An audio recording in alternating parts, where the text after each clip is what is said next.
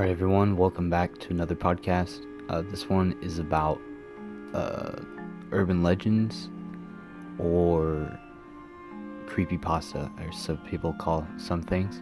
Um, this one is about the Russian sleep experiment in World War II, 1940s to be exact. Uh, I actually believe in this one. Kind of weird, like, yeah, I get it. Some people don't believe in some creepy pasta, Bigfoot, aliens, uh, but I don't know. This is this one, I really believe in it, and I believe in a lot of stuff. But let's get right into it. Uh, so researchers, Russian researchers in the late 1940s keep five people awake for 15 days using an experimental gas-based stimulant. Uh, they were kept in a sealed, sealed environment to carefully monitor their oxygen intake so the gas didn't kill them, since it was toxic in high concentrations. This was before closed circuit cameras, so they had only microphones and 5 inch thick glass porthole sized windows into the chamber to monitor them. Uh, the chamber was also stocked with books, cots to sleep on, but no bedding, um, running water, and a toilet, and enough dried food to at least last all five of them for a month. Um, these test subjects were mainly prisoners or of the state. Um, everything was fine for the first five days. Subject hardly claimed having been promised, falsely, that they would be freed if submitted to the test and did not sleep for 30 days uh, their conversations and activities were monitored, and was noted that they continued to talk about increasingly traumatic incidents in their past.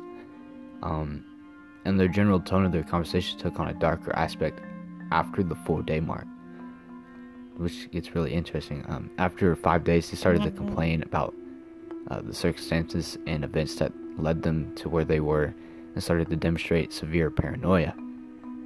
Uh, they stopped talking to each other and began alternately whispering to the microphones and one-way mirrored portholes.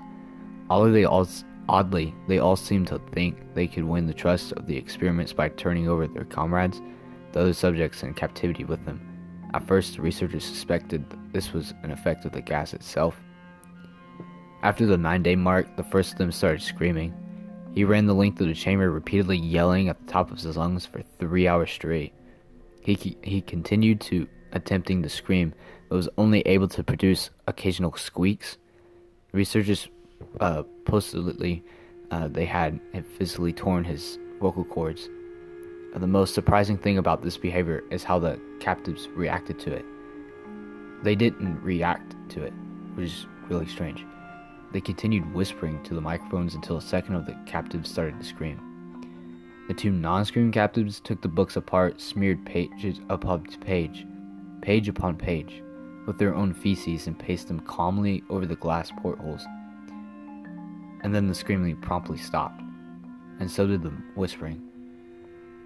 After three more days passed, researchers checked the microphones hourly to make sure they were working, since they thought it was impossible that no sound could be coming with five people inside.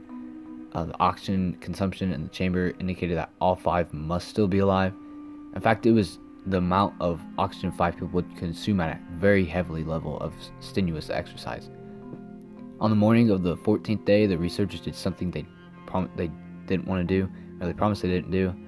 Um, they used the intercom instead of inside the chamber, hoping to provoke any response from the captains they would have af- that we were afraid were either dead or vegetables. Um, the researchers calmly announced, we are opening the chamber to test the microphones. Step away from the door and lie flat on the floor, or you will be shot. Complaints will mm-hmm. earn one of you your immediate mm-hmm. freedom.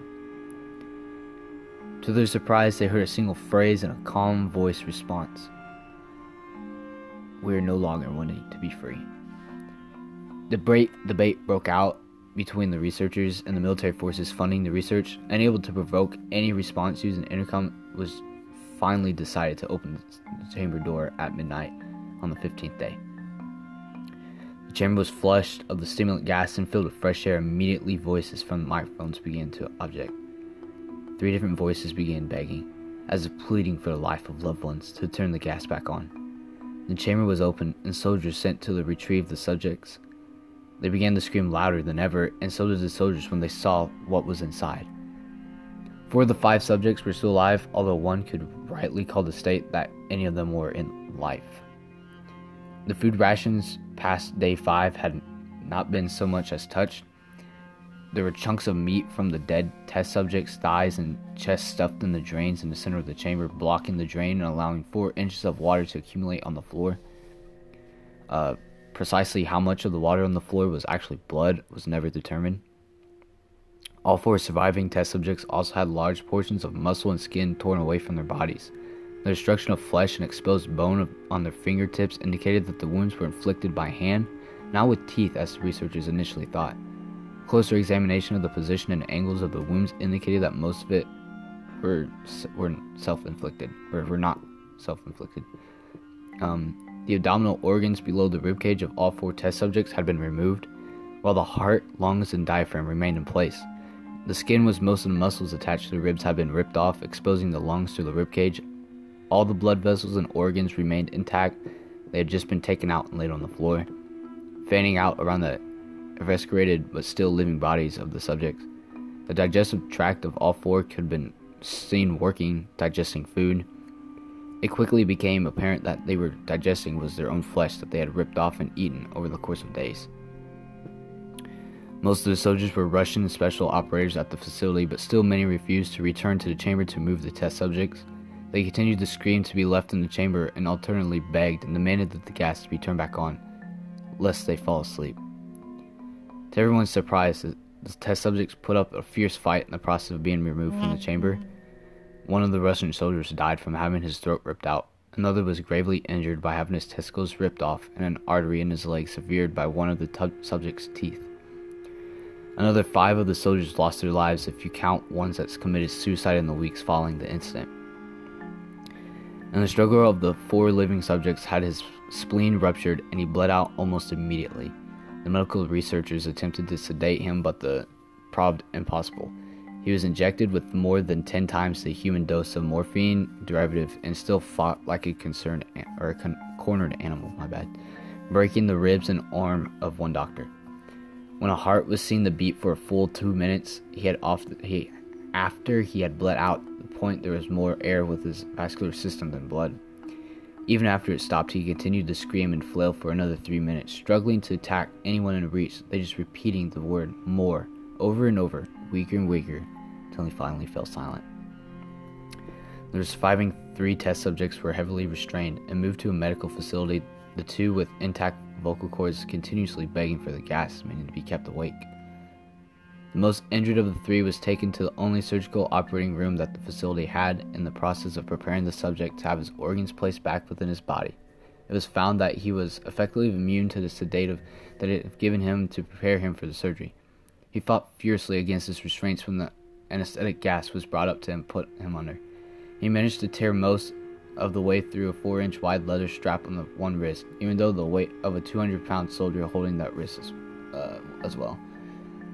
It took only a little more anesthetic than normal to put him under, and the instant his eyelids fluttered and closed, his heart stopped. An autopsy of the test subject that died on the operating table was found that his blood had triple the normal level of oxygen and his muscles that were still attached to the skeletons were badly torn and had broken nine bones in struggle to not be subdued. Most of them were from the force of his own muscles exerted on them.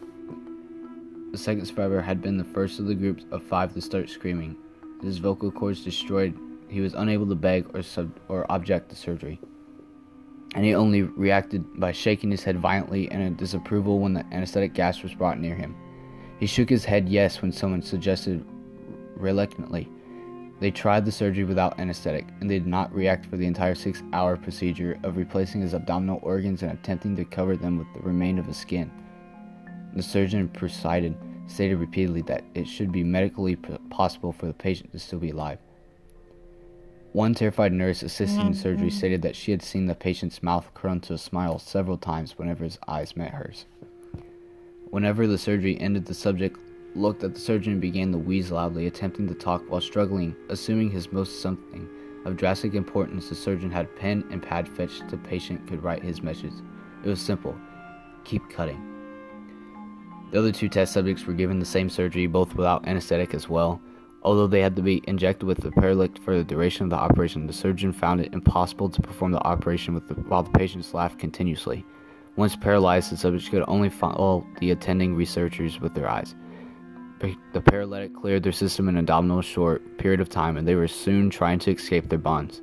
The moment they could speak, they were again asking for the stimulant gas. The, the researchers tried asking why they were injured themselves, why they had ripped out their own guts, and they wanted to be given the gas again. Only one response was given I must remain awake. All three test subjects' restraints were enforced, and they were placed back into the chamber awaiting determination as to what should be done with them. The researchers facing the wrath of the military benefactors for having failed the stated goals of their project considered euthanizing the surviving subjects. The commanding officer, an ex KGB, instead, instead saw potential and wanted to see what would happen if they put back on the gas.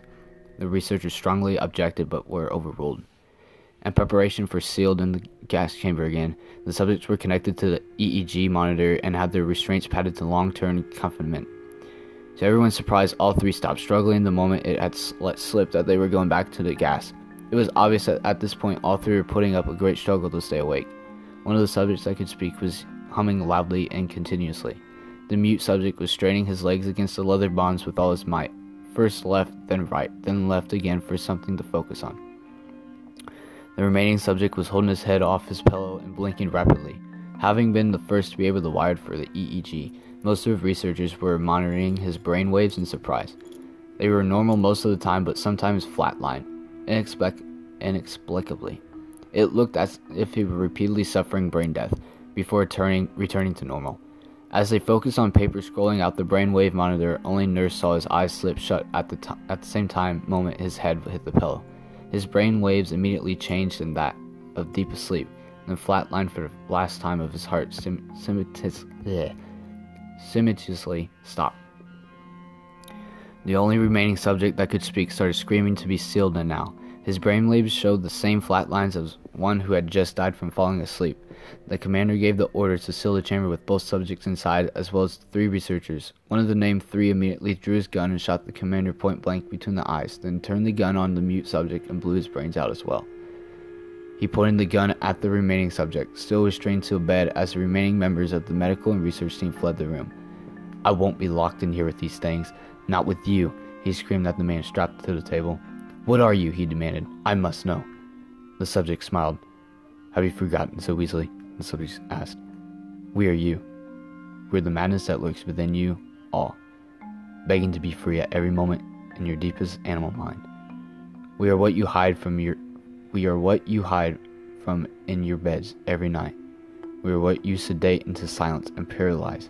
Or yeah, paralyze when you go to the nocturnal haven where you cannot be tread. The researcher paused and aimed at the subject's heart and fired. The EEG flatlined as the subject weakly choked out. So, nearly free.